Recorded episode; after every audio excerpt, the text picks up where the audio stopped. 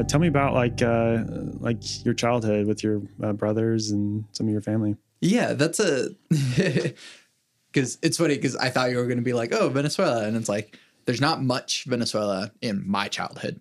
Uh, Yeah, yeah. I came here when I turned six, Yeah. and so uh, like on my How, birthday. what's actually. the age difference between you and your brother?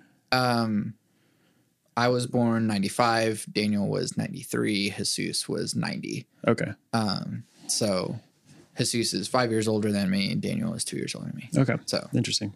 two, three, two. Yeah, there's a don't know. seven year difference Yeah, between yeah. my brother and I. So it's a bit of a it's an interesting dynamic Yeah, comparing the two, I guess. Yeah, exactly. We're we're close enough to where it's like we we were always able to like relate to each other.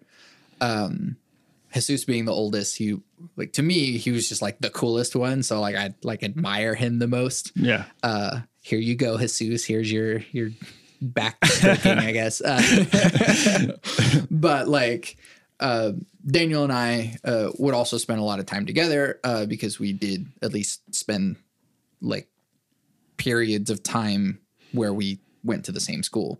Whereas with Jesus, I didn't because he was five yeah. years Yeah, much older. Um, and so, uh, which is funny because like Sable and Jesus are the same age, and so it's like the relation Oh, wow. is, is still a little different, but like, um, so I don't know. The relation is there, Absolutely. but like, whenever I refer to like growing up and my family, I always say like us Mhm. because like Jesus, Daniel, and I were s- such a unit Absolutely. Absolutely. that like we we did everything together and all the inside jokes were with us and like can- everything was just together. I can totally relate. Yeah, Uh, absolutely. Yeah. and and I don't know, it, it's kind of different being three instead of two. Like Daniel and I did have our like pair time a lot, but like with the three of us, it's like a different dynamic. It, it's the same. I mean, I've been podcasting for like over four years now, and it's like the same dynamic of like podcasting with two people as opposed to with three people. Like conversations kind of like ping together Yeah. more intricately or something and like how we feed off of each other's energy has always been like curiosity and like wanting to one up each other and like uh like adding to each other's jokes and stuff like that and so Yeah. that, that's kind of always been what that is and then because of the like hierarchical nature of like siblings Absolutely. it is sort of like anytime Jesus would discover something, he would like show us and we'd be like, whoa, this is the coolest thing ever. Yeah. Um, and then like Daniel would discover something and then show it to me and I'd be like, whoa, this is the coolest thing ever. Yeah. um, and then I would always kind of be late just because like I don't have anything to show them because they're like so much cooler than me. Yeah.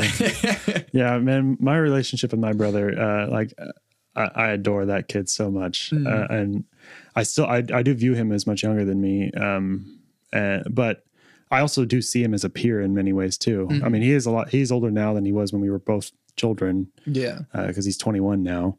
Mm.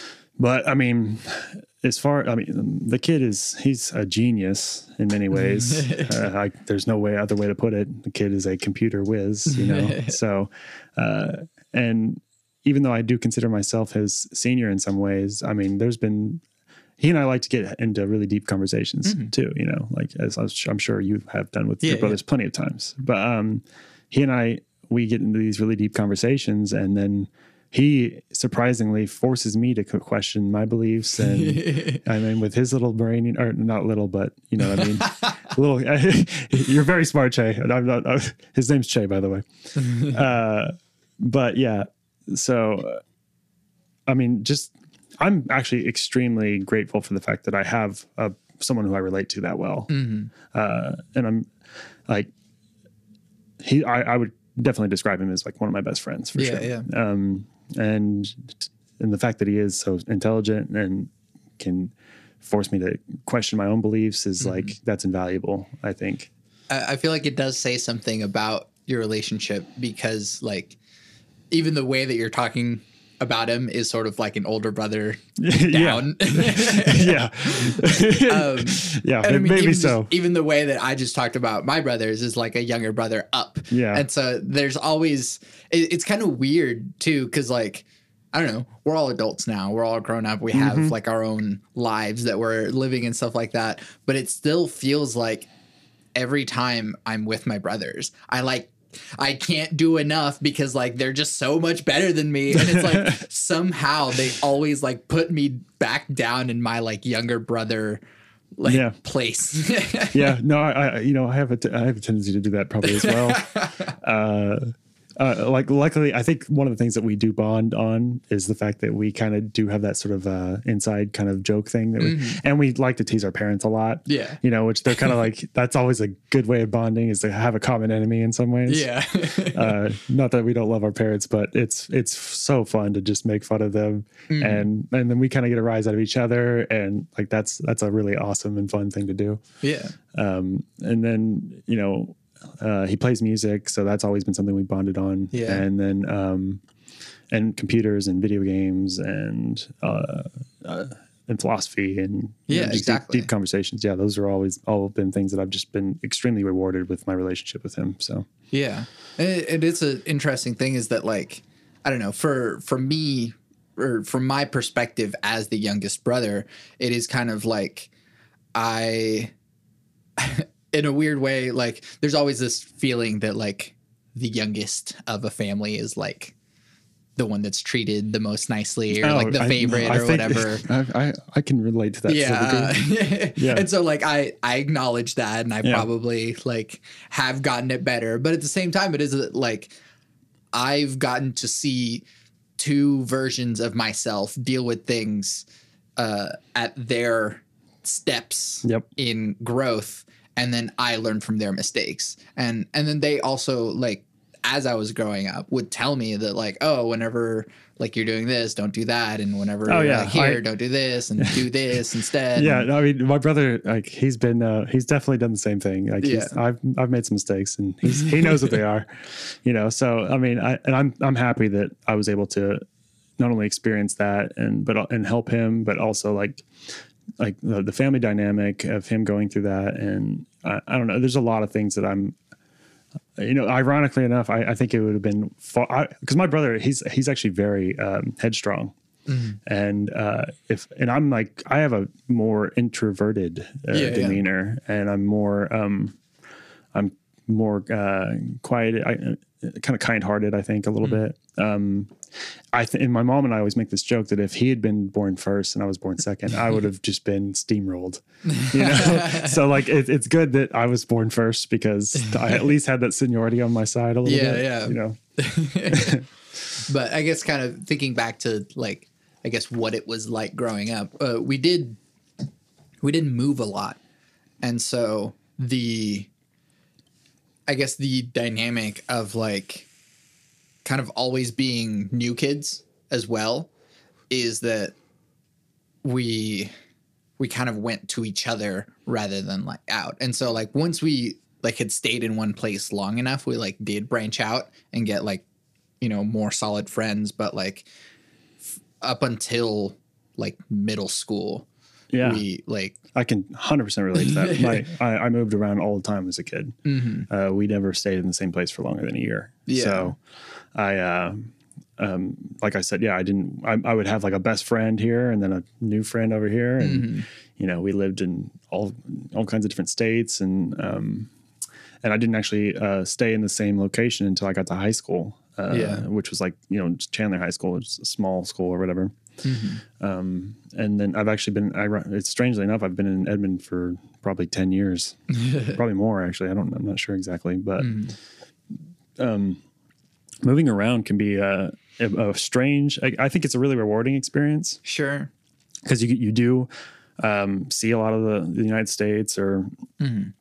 And also, Well, we we didn't get to move that much. We just moved like around the Oklahoma City Oh, okay, area, and so it was like just just similar enough to be like it's the same place. interesting. but it's like it was just oh, all of your friends that you see every day, like all right, here's Okay. a different school, and All so right. now you don't yeah, mine them. was like very much a Yeah, lot and that's- traveling. That's very different because Yeah. it's then it's not even like because at least we went to the same like church growing Yeah. up the whole time. So like there's at least some foundations. But yeah, like there was yeah. no consistency like with mine. It was like basically my family is like the consistency, Mm-hmm. like you know, um, and uh, no, I I look back on that experience. Uh, uh, I do I, I I I regard it highly Mm-hmm. because um, being an introvert, uh, I think it forced me to um, come out of my shell a little bit Mm-hmm. and um, be capable of like engaging with people. Because if I didn't, then I was basically just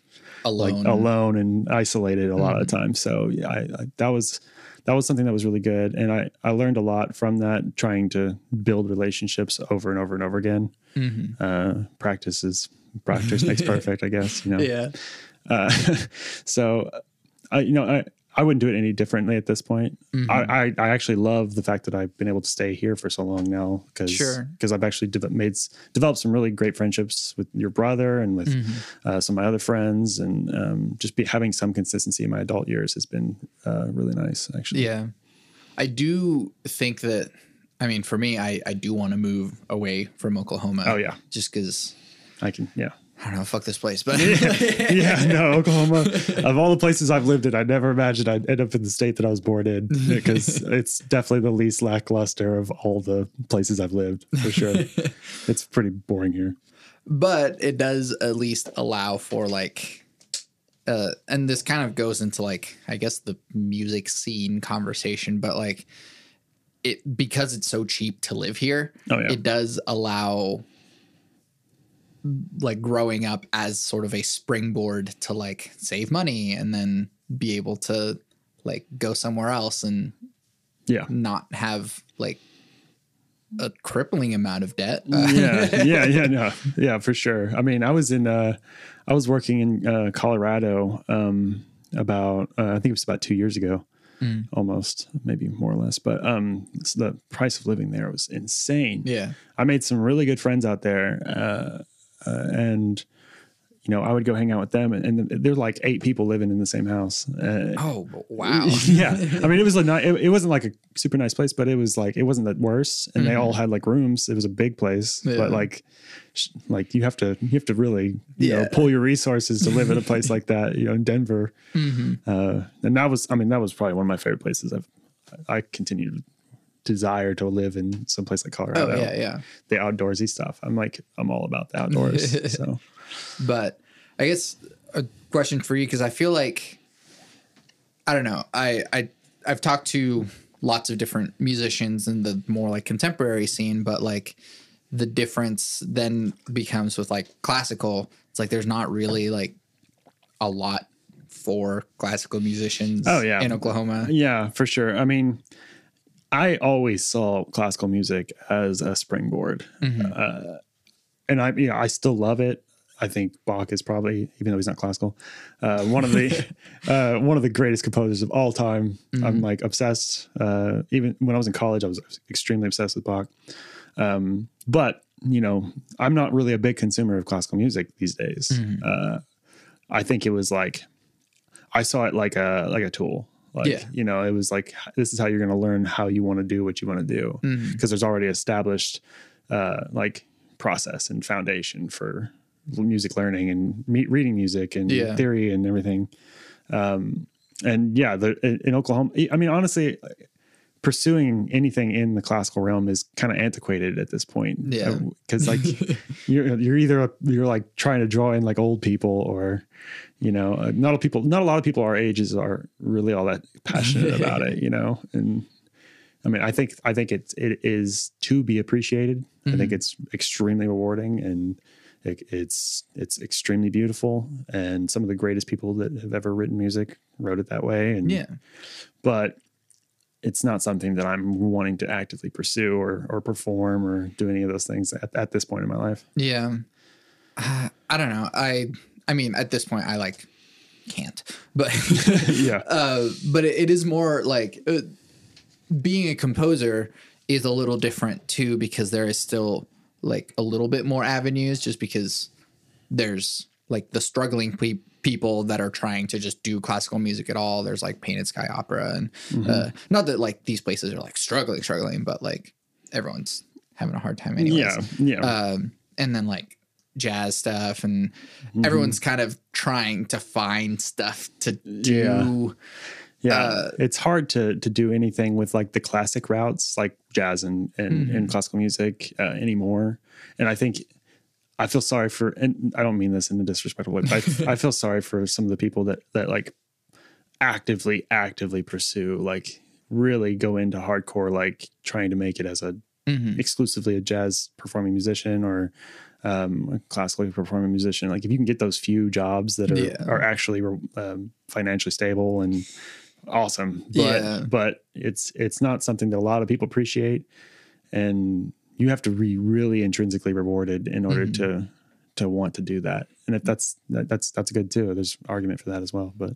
You also have to be the best of the best of the best. Yeah, and that's an extremely competitive environment. Yeah. And that is kind of something that I feel like I keep saying this on the podcast, but like if you want to be a like a classical like performer, you have to have that drive in you to Yeah. like You have to have that Kanye, you know, like I'm the best of the best. Like maybe, not even that, but like actually just like be perfect. Yeah. Like if well, yeah. You just if anything less than perfect is okay with you, then don't do it. yeah. I just like you have to have that drive to practice your ass off, Yeah. and I mean, and like that can that can be great and that can be really rewarding. And there's a lot of people out there that are amazing at guitar or amazing. I mean, that's my instrument, but Yeah, yeah. yeah, um, it's just I, I don't have that in me, to, Mm-hmm. uh, and and I'm not driven to express myself and identify myself that way either. Yeah. because like um, I think well, a lot of like what pe- people do musically, we tend to wrap up our identities with it. Yeah. You know, like it becomes part of your identity because you Yeah. do it so much, and uh, and you know, I think we have a to some degree we have a conscious uh, ability to sort of control how we identify and how others identify us as, I guess. Yeah. And so, um, yeah, personally, I I don't want to be the classical guitar player guy, you know. Yeah. So, Or I mean, not that it's a bad thing. yeah. Have you ever considered being a session music musician? Um, uh, yeah, I mean, maybe uh, I'm not much of a perform. perf- I'm like I like performing, uh, but but um, I was m- way more driven in like in self expression than I was with like just playing guitar for guitar's sake. Yeah. like it was always like uh, I had that kind of itch to that I wanted to scratch really bad, which was like putting myself in Yeah. some in some um, really interesting and uh, intriguing way out Yeah. into the world, you know, and and uh, and I feel like I, I like I, I do personally feel that I have like some sort of um, I, not a gift, but like a, an, I have the desire at least. Mm-hmm. So like that's what I, w- I want to do is Yeah. like I didn't spend all those years practicing guitar, like all those hours every day, you know, just to basically just sit on my butt with it, I guess. And Yeah, exactly. so Yeah, I don't know. Like sometimes it is a little scary for me because it, it is like I'm not the best at playing guitar or singing Oh, or yeah. keyboard or I feel whatever. that I and feel I don't I feel completely emasculated whenever I see some of these these guitar players on Instagram, you know. Yeah, yeah. uh, uh, but like the thing that keeps me f- um, in fear of that uh, that that idea is that it's always kind of like you're just competing with yourself. Yeah, you know? exactly. That's that's how I've always treated it. Like I look at someone like um, Stephen uh, Lorenta, or uh, I'm gonna I'm gonna hate myself for getting that wrong if I, if I did. But man, that dude can play guitar like nobody's business. And I I see these videos and I just kind of like go, I just shudder and I'm like, oh god. Uh, I'm probably 15, 20 years away from doing that if I started now. Yeah. You know, so right, but like I don't know, for me that's not the goal. Like it's yeah. if I if I wanted to be like that good of a guitarist. In fact, Yeah. if I wanted to be as good a guitarist as you, that ship has already sailed. Yeah. Like I I'm not going to you could be you that could good. you could do it. I- Uh, you could do it. Like you, I mean, I'm I'm like I'm I've got some technical competency, but like, I mean, you could achieve that in a couple of years if you if you really tried.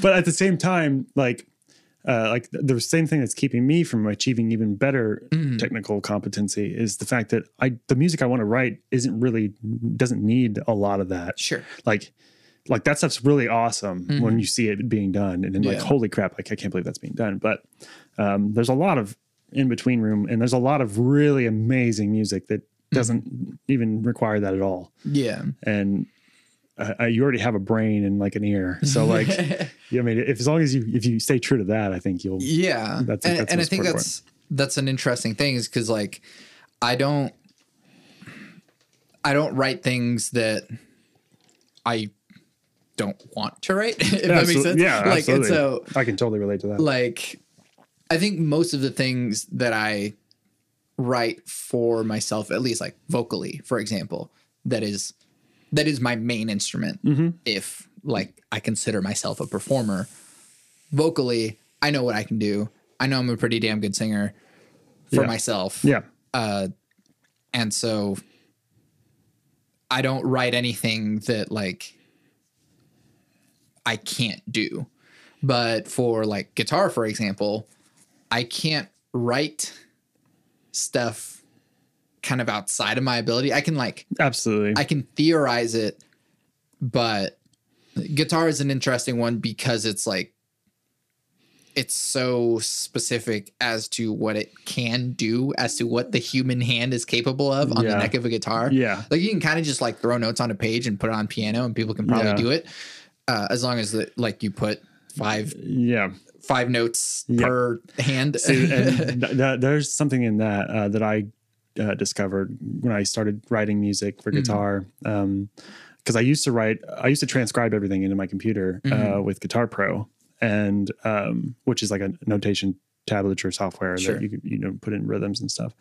Um, and so I I really tried really hard because I thought that this was the way to do it going forward. Okay, I can just transcribe it in my computer. My computer will remember it forever. I don't have to remember all the ideas in my head, and I'll have a record of it, and then I can play it and I can record it.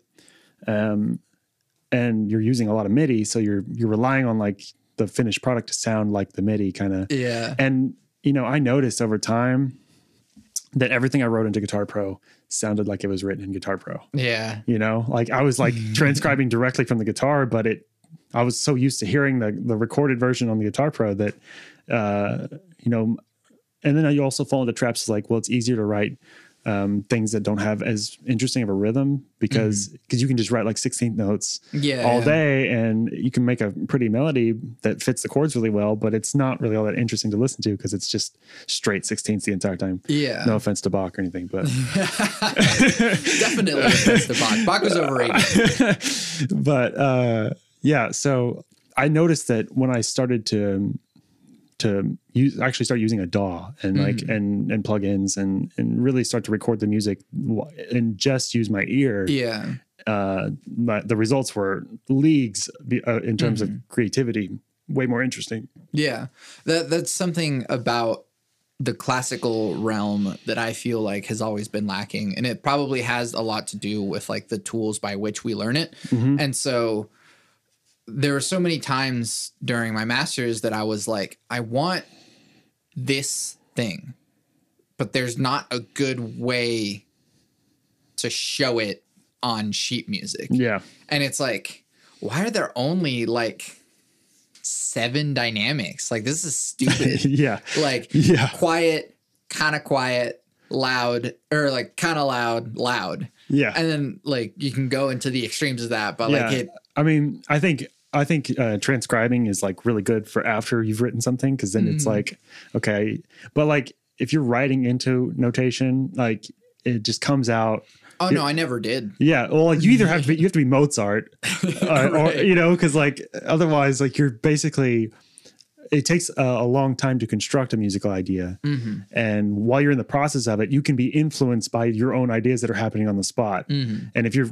slowly putting things into a computer and you're not just building it all, all on the spot Yeah. like with your ear you can get wrapped into patterns really easily Mm. like like i noticed that with my own guitar playing and when i'm writing music is that um i'll start to write something and i'll, I'll be grooving to it i'll be liking it you know and then i'll be like i'll you do that thing with, with any creative process where you step away for like 20 minutes, right? Mm. Yeah, and you come back and listen to it and you're like, oh God. It's garbage. yeah. Oh, like what the hell? Like I, Yeah. I've read that like 17 times, you know? So like that's, that's something that's really frustrating.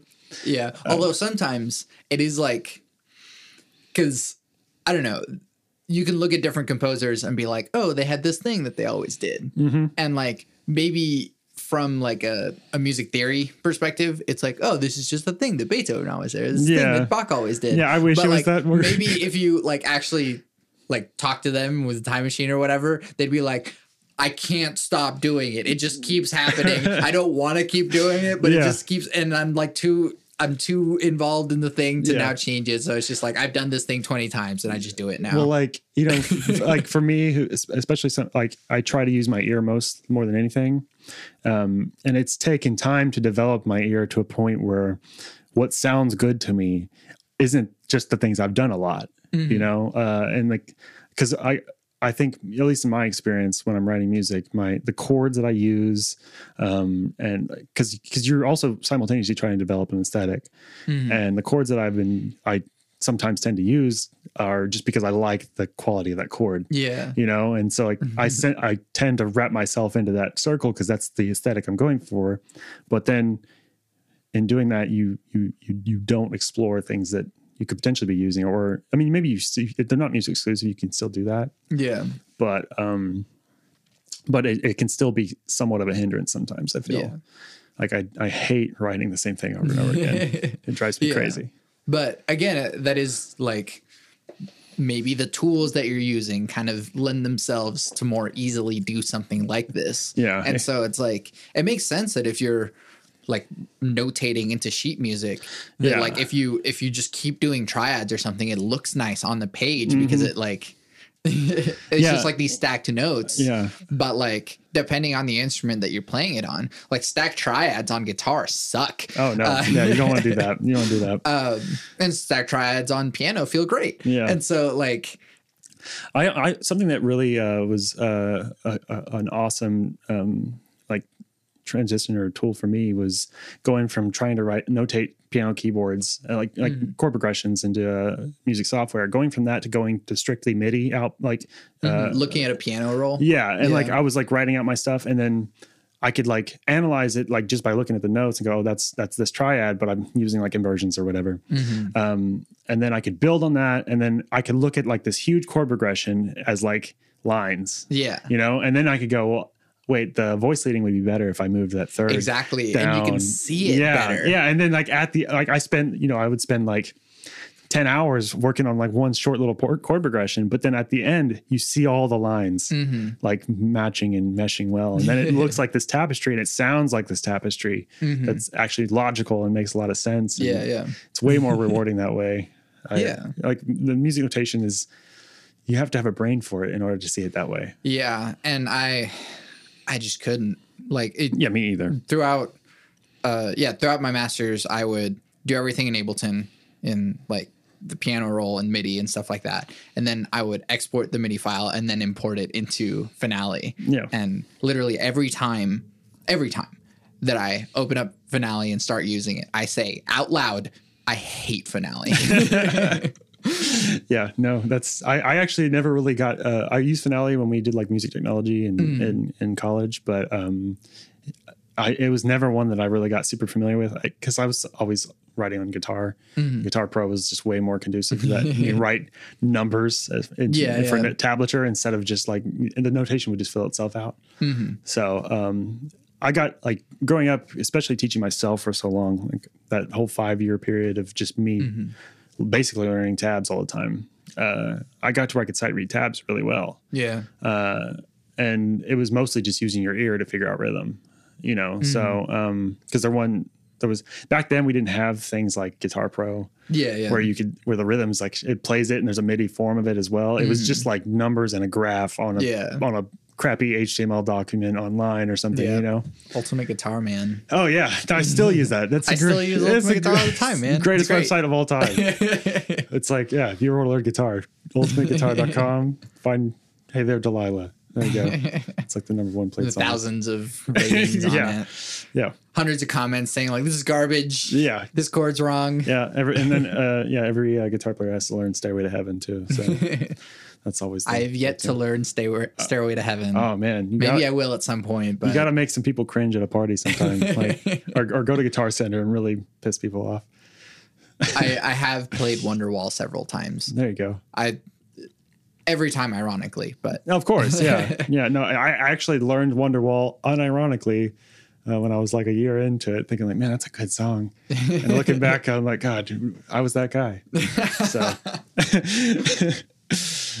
but I don't know. It, it is kind of like, yeah, well, like you're saying about learning guitar through tabs, that kind of lends itself to a different kind of writing as well. Oh, yeah. And you you can feel and like see how it like looks nicely on your hands or something. Mm-hmm. And you you develop um because like I didn't I was playing scales, but I didn't know any scales. Yeah, you know, and it was all and like also if you I was also playing a lot of drop D tuning, Mm. which tends to line things up really well, especially Yeah. on the f- like the top or the low of three strings. yeah. Um, and so like and you know i was a hardcore metalhead so everything was chugging and, and bar chords like you know all day um, but the the patterns line themselves up really well so you can uh, you can play really fast and learn these things that because there's not a lot of like deviation in, in the pattern Right.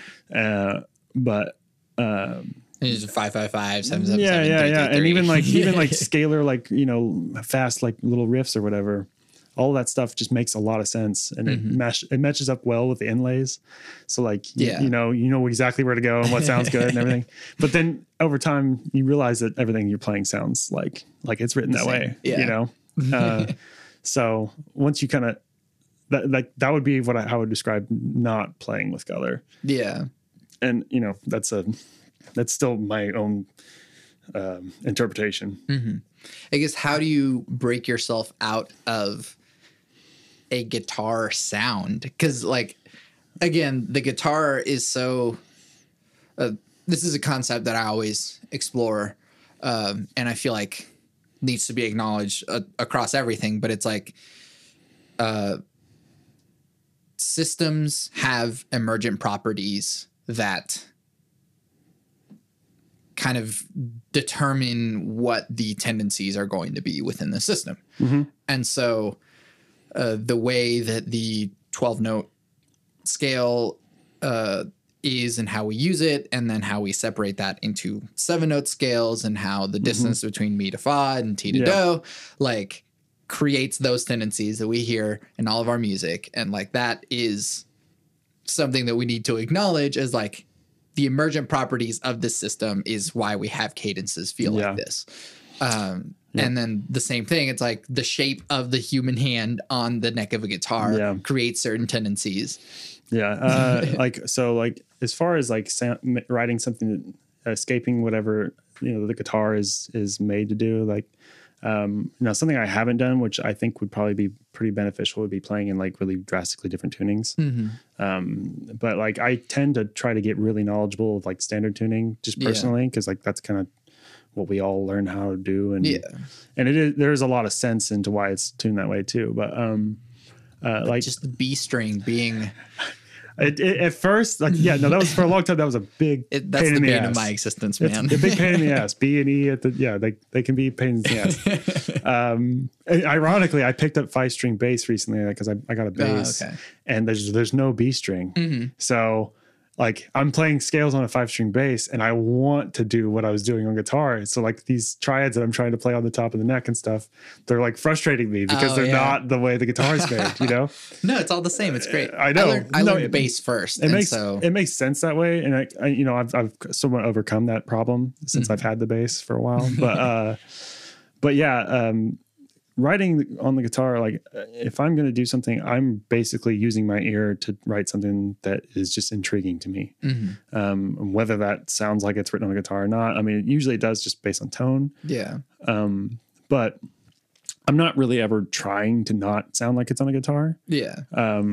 but yeah i mean it's escaping like the the system of the guitar like you were saying. Um I think I think you're less prone to fall within the system of the guitar than you are to prone into the fall. You're prone to fall into the system of your own like understanding of it. Yeah. You know, like because that's way easier of a problem that, Yeah. uh, to encounter and way more difficult to overcome than Yeah. than because the guitar itself is like it, it's logical and um but the, but usually our understanding of it is is lesser than than uh, the system itself. You know, and so.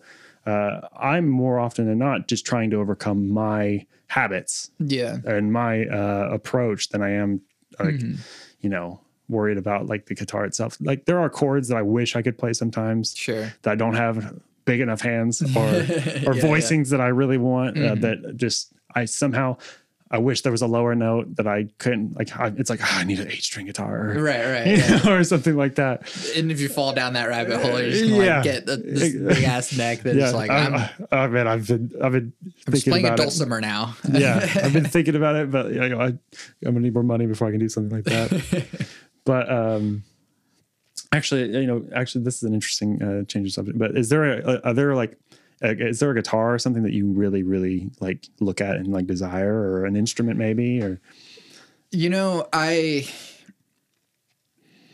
I think I have like this idea of like extreme sort of pragmatic Mm-hmm. approach to like so if you see over here in my guitar rack Mm-hmm. yes, I um, was exploring a little bit. I have an acoustic guitar, which is my first guitar. You had mentioned your first guitar in the last podcast. Mm-hmm. Um, it was from Daniel's girlfriend at the time in high school, Julia. If you Um, yeah, know I met, her. I met, Uh, I met Julia.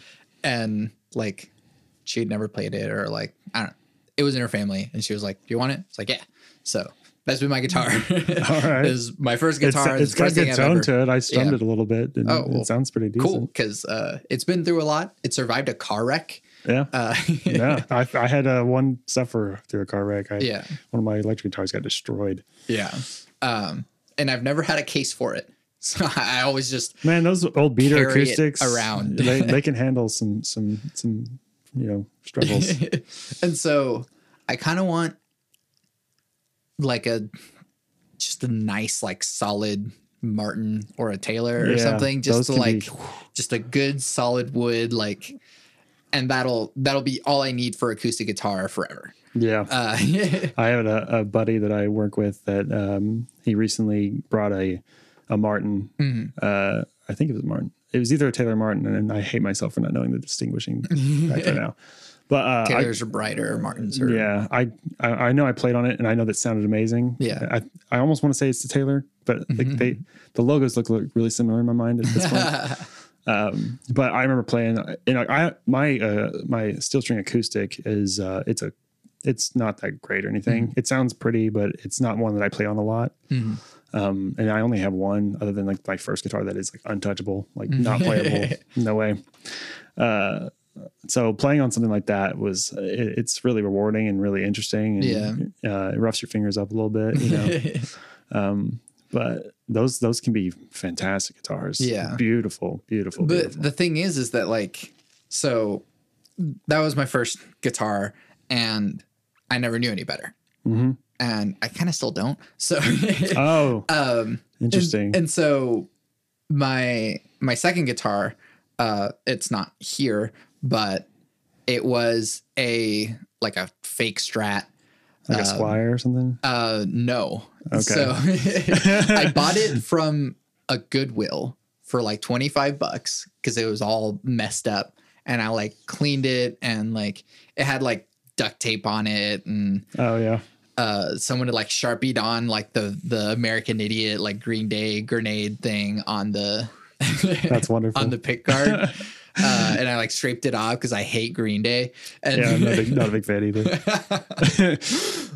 but like that was my first electric guitar Mm-hmm. and i was like man like i have an electric guitar and i like plugged it in and so like the the first recording i did so like you can listen to my album uh bloom and home the first track is the first thing i like ever recorded I have, I've listened to that track. uh, and it is like it is that crappy guitar Wow. with just like some delay and reverb That's awesome. and it's like you can listen to it and and if you want to be like, oh, the tone is awful or whatever, like I don't know, I didn't know any better. I like how it sounded, and that's what it was. Absolutely. Um, and so I've never been like a gear snob or tone. Yeah. So I literally, whenever I got my second electric guitar, um, that is a Fender Strat HSS. Yep. Uh, the reason is because I literally Googled most versatile guitar. Yeah. Uh, Sounds about right. and people were They're, like, they're awesome guitars. get a Strat with a humbucker. And Yeah. it's like, cool. Yep. And so that's literally the whole reason why I got it. It's just, well, uh, so uh, I like as far as tone and stuff. Like I was, I was actually like this typical metalhead when I was growing up. was like cut the mids, boost the, the bass, and boost the treble, and just go at it. And like Yeah. it was just this like kind Yeah. of sounding just, but it sounded good for chugging mean- and stuff like that. always scoop the mids anyway. Who needs the mids? Oh, you gotta have, you gotta have mids sometimes. Maybe on classical. Uh, no, no, I'm telling you, even like uh like some uh some solos stuff, like uh you got like it sometimes it just makes it is that mm, good quality. but um it's it's a necessary edge, but Yeah. I don't I don't like it a whole well lot. uh, uh like so I didn't I, I played on a um my first electric guitar was a uh, not my first the first song the first electric guitar I ever played was a Fender Squier that my dad showed Mm-hmm. me a song he played uh I think I learned uh, Ghost Riders in the Sky by Johnny Nice. Cash. That was the first thing I ever learned. I was like six years old. Uh, and that was like all I knew how to play until I was like 14. Yeah. Uh, but uh, I got the steel string acoustic and played on that for like a couple of years and like obviously showed some interest and started learning some stuff. So I got a, an Epiphone Explorer, which is like a, just a black Epiphone Explorer. Mhm. And uh, that was actually the car that got destroyed in the car crash. Uh, Oh, not the guitar that got, got destroyed in the car crash. But um, I played on that and, and like the tone quality was like, looking back, if I if I would play on it now, I'd be like, oh god, Mhm. you know. But I remember I went to um, Guitar Center one day and I played a Gibson Explorer, Mhm. and because I'd been playing on that other one for so long, like I plugged that into an amp and I started playing it, and I couldn't believe what my ears were experiencing. it was like it was like night and day, huge, amazing tone difference, and just I felt like I was a better player and all that. And that was like the first step in like understanding how much tone impacts your playing and Sure. um and so um then I, you know, I played on. I, I actually eventually got a, a Gibson Explorer, um, Mhm. which is it's my main guitar, my electric, my main electric guitar that I've been playing for like twelve years or something now. Yeah. Um, uh, and it's uh, it's been through a lot with me, and I love that guitar so much. Yeah. But um, I went from uh, like I had an amp, sold the amp, had another amp, sold that amp, and started doing direct interface in my computer. Exactly. Yeah, and and whenever they first started doing those that, that software, I think I did the uh, um, in college. I started using uh, BIAS FX, Hmm. and BIAS FX has got some pretty good tone. But in the last like two years, uh, this company called Neural DSP Hmm. released these what they call archetype packages, these plugins, and uh, I'm I'm gonna. uh, I'm gonna com- uh, like recommend this this brand to anybody who wants a direct interface in their computer. Get Neural DSP. Uh, you can try out any of their plugins uh, entirely for free for like two weeks or a week or something. Yeah. And then you can and I, actually right now their uh, stuff they have doing Black Friday sales, so everything's fifty percent off. Yeah, yeah. You like sixty dollars for like an amazing guitar Right. plugin. I was like every every year it's like the Black Friday sales come in and like I see my emails. I'm like, no, it. I Yeah. don't want to spend any money. yeah, no, I mean, I mean, I can't recommend like I've got uh, I've got three of their their plugins. I've got Archetype Nolly, Archetype Plini, and uh, their bass plugin, which is called Parallax. Hmm. Um, and I use Archetype Plini for every solo. That and I mean, like the tone quality is it's like butter. It's beautiful. it's I mean, it, it just makes me feel so warm and fuzzy inside. So yeah. But and that's the thing. It's so like because I'm not a guitarist, I've never really cared enough. I mean, I do care more now, obviously. Uh, well, not obviously, but like I don't know. I am a little ashamed of the Peavey Vypyr sing, that's sitting in the corner there. Um, I, I haven't heard it, so I don't know. But right, but it's like it's like one of those starter amps that Yeah. like every teenager gets, and it Mhm. like it does everything decently enough yeah, like it it has its own like built-in effects it has like some sort of uh solid state, right? Yeah. Yeah. Um, but it's like it's very digital sounding. Yeah, uh, solid state. yeah. yeah, no, that's uh that was my problem uh playing because my my first like good amp was a Line Six Spider Three. Yeah, exactly. You know, That's and the other one. yeah, and that one is, I mean, you know, it was great for distortion. It's what I played all like my live shows with my metal band and stuff. Mm-hmm. Um, but the the clean tone was like I was always I'd always play it and just be like, yeah, that sounds like crap. Like I can't Mm-hmm. play that. And then I uh, I was dating this girl and she uh, got a uh, she got a tube amp, and I started playing that a little bit here and there. And I mean, that was like, okay, hold on. Kept the amp, left the girl. yeah like i mean that was a um, eye-opening experience like okay hold on there's there's a there's a world of clean tone out there that i am not aware Mm-hmm. of and you know it takes a lot of experience over time you just get exposed to things that you don't have always have access to and, Yeah, yeah. and then eventually you're you're like you hear the guitar you play through the guitar or whatever on some some tone and you're like okay no nothing Yeah, yeah. nothing. So I mean, for me at this point, I I plug directly into the interface and whatever tools I have in Ableton or in like Yeah. whatever other plugins that I have. Um, what's the the Native Instruments Guitar Pro? I think is the um oh native instruments they've got i th- I, I have a lot of their plugins I, Yeah, I think i know what you're talking about yeah, and it's just like the the guitar effect Yeah, yeah. rack thing, and like their amps sound good to me. Their Yeah. like all Dude, their effects I'm- sound good to at me. some so it's point- like I don't care. at some point, uh, if we ever get a time to like hang out and play some music, I'm going to bring my laptop or, uh, and we'll, we'll plug into the, the monitors and you can mess around with Archetype Plini because that is like, there's some tones on there that, um, it's so spacey and like Yeah. huge, just buttery, clean sounding good stuff. Like, it, I mean, it's, it's unbelievable that they're able to do that with digital software now. Yeah. So Well, I mean, at this point, like all of the software and like you know modeling plugins and stuff that like recreate outboard gear and stuff like they're getting better and better and better Yeah. and like even the top of the top like professional like mastering engineers and stuff Yeah. will like listen a b and be like can't tell. i i couldn't tell you which one i like this one better well that's the digital one Yeah. yeah. I mean, and, and all, not only that, it's just ease of use too. Like you plug right in your computer and you, your DAW's open and it's right Mm-hmm. Yeah. there and it's who like, needs a freaking patch bay anymore yeah, I don't even own an amp anymore. yeah I don't Yeah. have one. Like I'm, I, it's like I have one crappy one. It sits in storage and that's it. So Mm-hmm. Yeah, well, that's sitting in the corner because it's exactly. like it's necessary for just like playing things loudly. Yeah, that's all it is. Yeah, exactly. exactly. And I, I don't do any live performances and, and I haven't done a live performance since college. So Yeah. you know, even then it was acoustic. So, you know, So I mean, I don't know, like it. People get into this idea of gear or whatever, but I think it really is about just like having the tools that are just available to you and learning to use them. If you get a new tool, learn to use that too. Yeah. And it just becomes a part of you. Mm-hmm. And instead of like, you know, trying to seek out like, oh, there's this next better thing that I can buy and it'll make me sound that much better. It's like, no, just have what you have and like learn it and learn yourself and learn how you play Yep. and do you the best that you can. I learned a lesson uh, from from that, even what you're discussing right now. um, because like I was for the longest time, I was the DAW I was using was a Reaper, uh, and that's like a. It's not free, but it's it's, Mm-hmm. It's free. free. Yeah, we all know. Come on, uh, I did, I did, I did, I did pay for Reaper. I, I will say that. It- Congratulations. yeah, I just I was you know I was like I, you know I used it for like probably five years before I decided decided okay it's probably time. Uh, They are very grateful. yeah, yeah. So, um, but Reaper, I mean, it's a fantastic DAW. I think it's you know I've used a couple of different ones now, and I even have uh, I have Cubase as well. Um, and I got Cubase thinking like, okay, this will probably take my stuff to the next level or whatever.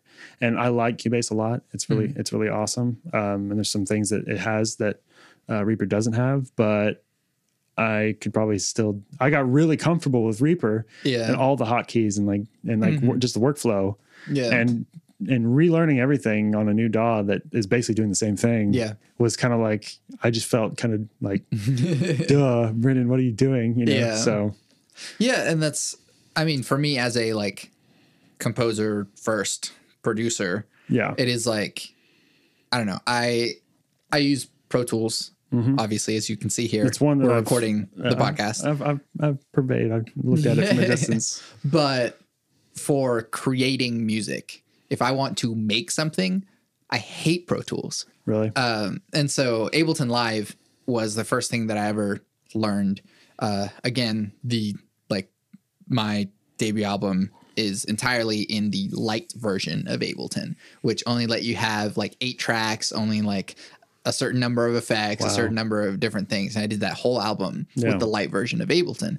Um, and the way that Ableton works is different than any other DAW. And so, like, you, I don't know, I learned how to record audio differently. Mhm.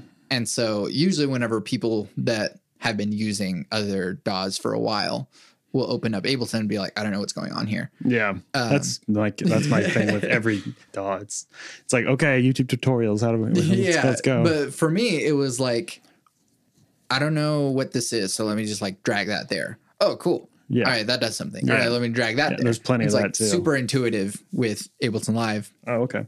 Whereas with Pro Tools, it's like it just opens up and it's this blank page, and it's just like I don't know what to do here. Yeah, I can. I can and like that. you'll like you can open a track and then it'll be like, here you go. Here's an audio track. Yeah, What are you doing? yeah. I and felt that like- way.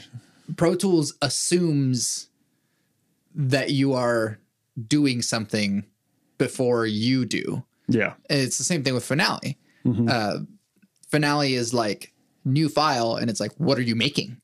Yeah, It's like I don't know what I'm making, man. I'm just yeah, trying to, yeah. Just trying to start something. something. Yeah, exactly. and, and that's incredibly constraining to the creative process. Instead, you just like, Yeah, the more decisions you have to make before you go into it, the Mhm. the more ridiculous. Like the, the you sit down, you finally try to start doing something, and it's you've already gone through so much of a process. Yeah. And so like in Ableton, you can just like make up, I don't know, put one MIDI track and just put like a sine wave synth on it. hmm And you can already do like That's how- anything on piano, anything on like That's how I guitar. about Reaper, too. It's just like a simple sine wave and then you'll mess with tone later. Yep. And then you have notes and you have complete creative freedom and you can throw effects on it. You can do anything you want. And I think learning from that way, like thinking of sound and thinking of notes first, and then going out into, all right, what do I want tone? What do I want? Yeah, it, it's uh, kind of like doing a rough, you, you do a rough carving and then you you polish it later, you know. Yeah. and like that's that was that's always been my writing process too is establish the foundation and yeah, I used to write.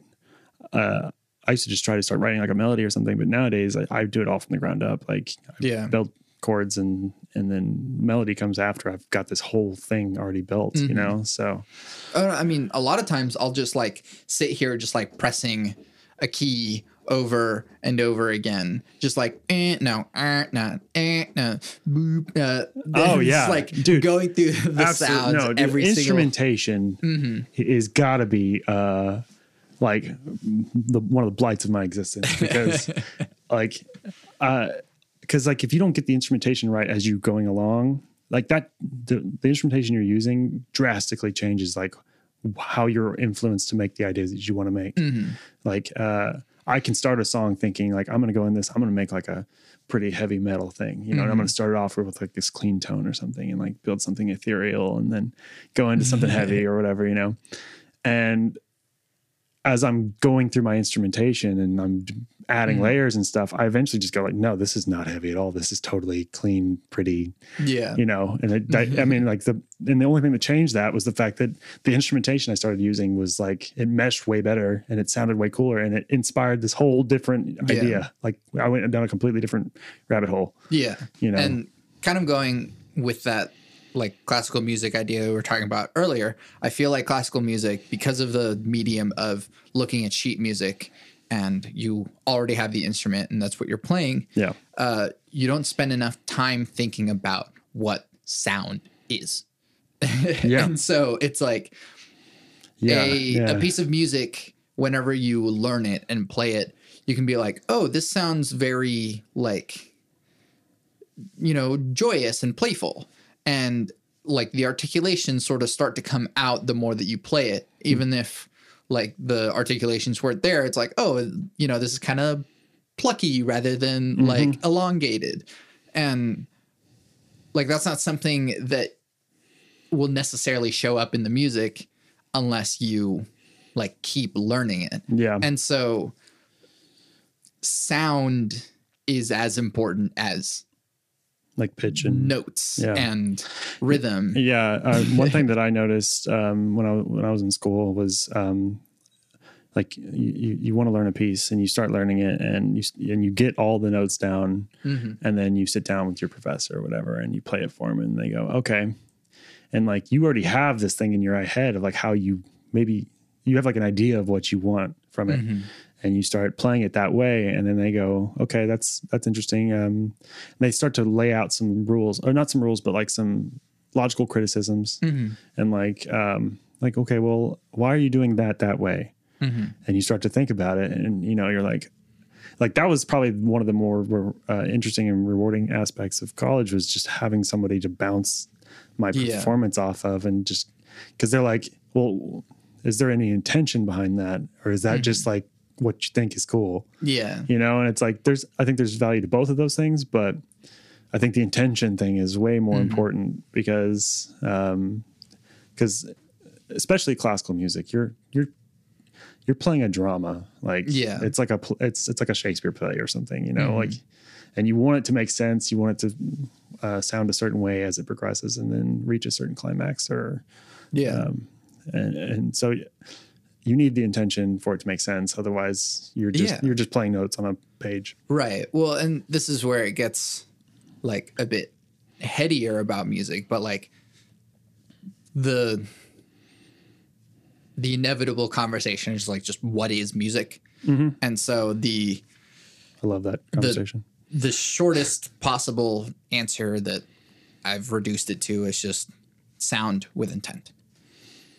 Yeah that's i mean that's basically my definition too because I, I could i take it i've always been kind of asked the question more broadly of like what is art Mm-hmm. you know and uh and i think music falls in that also but um i always defined it as like anything you say is art is basically art and Yeah. you know intention. yeah it's like i well i say that's art so it's art and i've been i've had people laugh at me for saying that and i say okay well what's your definition Mm-hmm. and they've kind of came back with me something and i go A painting or something. Yeah, It's like, well, would you say that like a film is art? And- yeah it's like yeah i mean it, it's it's very interesting because it is it's it's so subjective and you know uh like i had some i think somebody told me like well it's something that you create and i was like okay well what if i created like a toilet and put it in the middle of a museum hall or something you know? Like well that's not art. And it's like well i created it. I think it's beautiful. You Yeah. know it's like so it- yeah and so like sound sound with intent is like the most reducible that you can do it. So it's like if a if a tree falls in the forest uh it's just it just makes a sound. Uh if a tree falls in the forest and you record it and you play it back to someone uh then it's music. You know, yeah. And you know, and what's uh, something? This is probably a little bit off topic, but it's it's something that I've always thought was really. Or this is this is kind of high talk. Maybe I'm not high, but but like uh, all of our um, like uh, experiences, like in terms of like our, our senses and stuff, that's all created in your brain. You know, and so like what you see and what you touch and what feel and, and what you hear aren't really i don't know like what are they outside of like the human Yeah. experience you know i mean what is sound other than just vibrations and and uh and how, how i mean like your experience at uh, your experience of sound is all like created by your brain. Yes. You know? So like that's just like um uh, it's it's interesting to consider i guess. I don't know. Yeah. But and then so like how it goes in and then how you like interact with it is sort of where this interesting exploration becomes. And so it's like we can l- listen to the sounds of birds and be like that's beautiful. But like to birds they're just like they're out there just yelling. Yeah like it's some form of language so like we interpret like the sounds of nature as beautiful for some reason. And Mm-hmm. Yeah. it's because we associate it with something and this these relationships that we can create. And so it's like because of that like intention is sort of where i think the the like necessary qualifier is because we imbue the meaning to it. Yeah. Uh, God Yeah. is dead and we killed him, so we have to uh, create our own meaning for our lives. yeah, there's, there's some truth to that as well. Uh, you know, another interesting characteristic about music is that it it it is so visceral, and that Mm-hmm. it, uh, it, it it's like invisible, but you can it has like a it has like a shape, and a color, and a a roundness to it, and Yeah. you know, and all these things that you, we can only describe in sort of abstract terms, and Mm-hmm. and it exists in the abstract as well, and that um like I, I I I often wonder like what music is to to people, and actually it's one of my favorite. Obviously, it's one of my favorite things to talk about. but uh, I, I always ask like one when I when I get the opportunity and I sit down with somebody long enough, like what, um, what what about music like draws you to it, or like what is your, what is the thing you're see, what is the thing you're seeking from it? Yeah. you know, because um, because I know I've spent a considerable amount of time in my own life thinking about that my myself. Like, what Yeah. what is my what do I want for music, and why? What what draws uh, myself to it, and Yeah. and uh, and it I, I and like I, I keep harping on the color thing, but like that was uh, that's what I slowly developed or learned about myself was that was what I was looking for was like this this abstract sort of painting in some ways. Yeah. you know. uh, I think for me is uh, it's a form of communication. Absolutely. And so the the way that music can convey information differently than language, than yeah. uh, touch, than visual art, and the craft of maneuvering that communication is very intriguing and important. And Yeah. so, like, to me, the I'm searching for ways to convey information more effectively and more uniquely. Yeah. And so it's simple enough to convey pain with just like screaming. it's a, Yeah. it's another way of conveying pain by you know taking a guitar sound and distorting it. Mm-hmm. And like these are two different sounds but you can use them together or Yeah. separately to convey a similar message. That's something I didn't ever. Um, I, I mean, I, it's something I've definitely considered, but it's not something that I've like. It's not been in the forefront of my mind when I've been writing. Is like, what are you conveying right now? Yeah, Or, what are you trying to say? Yeah, uh, and uh, ironically, I mean, it's not ironic, but some of the best pieces I've written, I think personally, like at least the ones that I've I've received the most sort of um, like uh, commendation for from friends and family that have heard him were the ones that like I did actually go in with the intent of like I want to convey a feeling about something right now, and that was that always made my music better. Yeah. You know, And and sometimes you don't even know. yeah, and- Um, yeah, exactly. Yeah, you can actually start writing something and then kind of hear it after the fact, and then that can just go, wait, no, that's that's that. Yeah. and holy And- crap. And the whole process of creating something that even if you don't know what you're trying to say, as you're working on it, as you're refining it, you're like, oh, this is what I'm trying to say. And so I always kind of uh, use the metaphor of finding the statue in the marble. And so you're chiseling away at the marble that isn't the statue. Yeah, And absolutely. so, like, even if you don't know what the statue is beneath, you might like hit something and be like, "Oh, it goes in that direction." Absolutely. No, that's no, no, that's that's totally right. Um, and I can even uh, like I used to draw a lot when I was a kid. Uh, um, I've definitely been always more artistically oriented than I mean I'm terrible at sports. Uh, yeah, that was kind of like the ju- the juxtaposition of my childhood.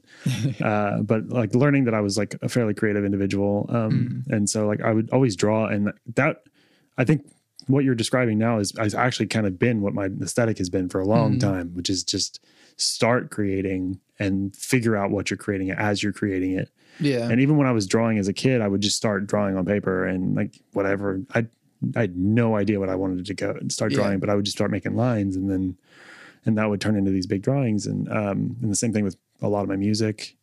Uh, and something even with photography too. I mean, probably the only thing that I couldn't say I've done that with is like videography because you have to go into that with a uh, in, intent. Sure. Like, it's like I'm going to make a video of this because Yeah. you know I never went into like I just never started videoing things and uh, and then just tried to so well what am I trying to convey? Mm-hmm. Yeah. And that's where like some like avant-garde filmmaking Exactly. can Yeah. come from is like Yeah. someone just like walks around with a camera and Exactly. then like yeah. the process of editing sort of refines what like what do I want to show people. yeah. And it's a similar thing again with creating music is like you can try a whole bunch of different ideas and only the stuff that gets kept in is what people see. Yeah. Uh, but like there's this whole process of like, oh not that note. And like you have all of Oh, these yeah. options Yeah, that ba- it could have been. Absolutely.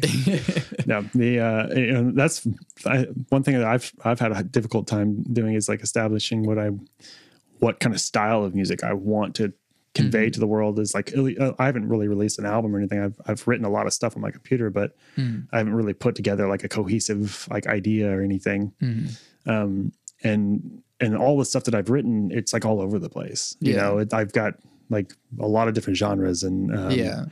and I've just it's basically it sounds like if you were to list it all in succession, it sounds like I'm throwing darts out into the Yeah. world and just trying to hit random stuff, you know. But um, I think a lot of that stems from the fact that um, I do I think I'd, I I tend to like lean towards like progressive music and um and just a uh, I listen to I tend to consume a lot of different genres of music, so whatever inspires me in the moment is just Yeah. whatever comes out, I guess. Yeah. And I I've made it a point to not be pigeonholed by genre. Yeah, I So think that- it's that's so that I can do anything. And so it's like I know that on my next album I have like some pop songs, I have some rock songs, I have some like I don't know, jazzy songs. Like it's it's all different stuff, but it's still all me and I can see how it's like cohesive and all of these stories that I'm telling, all of these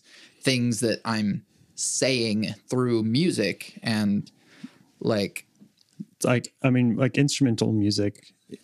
Uh, it's kind of like I think I've heard you even say this. I, I think I remember you saying this on your podcast with your brother as I listened to that one. But um, it's like music for music's sake, you know, and that's what I think is. I, I mean, that's my that's what I appreciate at least. is like, because I'll even listen to stuff that isn't really all that appealing, but just because it is, I can tell that. I mean, maybe it isn't, but I can. At least to me, it seems like the the intent is that I'm just making music because it's me and this is what and what I'm throwing out in the world and yeah.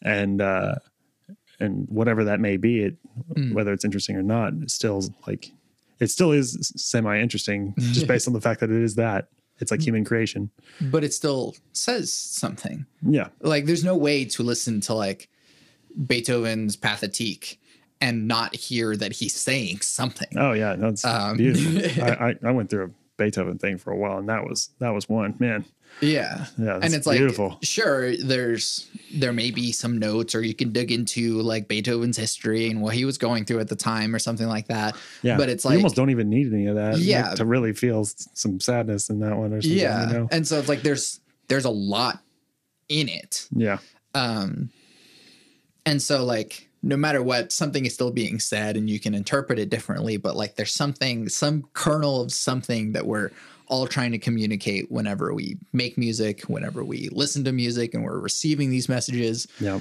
Um, and so one of my favorite things that I've learned how to play on piano is um, one of the Chopin preludes, the E minor, which is it that one that's like uh like The one dun, note. dun, dun, dun. yeah yeah, yeah, yeah. no, I know exactly what you're talking about. It's, fucking- it's a, And- oh, it's beautiful, Yeah, and, and, it's, it's, like so simple. it's so simple, and it's like the chords move mostly stepwise, and like the melody is like pretty much just two notes. Yeah, um but it's so powerful and so profound and so sad Oh, like God. how is this so sad yeah. No, that that is uh there was this uh, video that it was like a TED talk. I think you may have seen it, but it Mm. was by this guy named Benjamin Zander, and uh, he did uh, why everyone loves classical music or something. I think is what it was Mm-hmm. called, and he used that piece. And he, uh, if you if, if nobody's seen this, check it out. It's it's it's amazing. Uh, but he uses that piece and and he asks like a, the audience a question, like put this in your mind before I play this, and then he plays it and like, oh god, man, it's Yeah, like, yeah. "Phew, God, okay, well now I'm like I'm probably gonna go cry in my room for a little bit, but Yeah, yeah. uh, it's uh, it's it's it's a powerful video, and that piece is is unbelievably powerful for how simple it is. And so it's like, I don't know what or why, like, Yeah. the, but like it is, and it's powerful, and Yeah. So Yeah, Chopin's amazing. this one's going long enough. There's one more little point that I want to raise for at least like five minutes. Okay. Is um a friend of mine was showing me uh something. It was either a piano or guitar piece, and like as soon as it started, I was like, "Oh, this is very French." Okay. And then I stopped and I was like, "How does something sound French?" Yeah. Oh. I, I've been dealing with this question for a little while now, and it's like I know what French sounds like. Yeah. I can't tell you like what specifically about it Yeah. Well, I mean, is French music- or is Italian or is English or whatever. Well, I think I think that's um, an interesting point to bring up about music that we haven't actually discussed yet. Is that uh, in its inception, I think music was it hasn't has always been like very much culturally oriented, and like I mean every every civilization on planet Earth has music as a part of it. Yeah. Um, even like you know tribes in Africa and you know that have have no exposure to Western society or anything like that.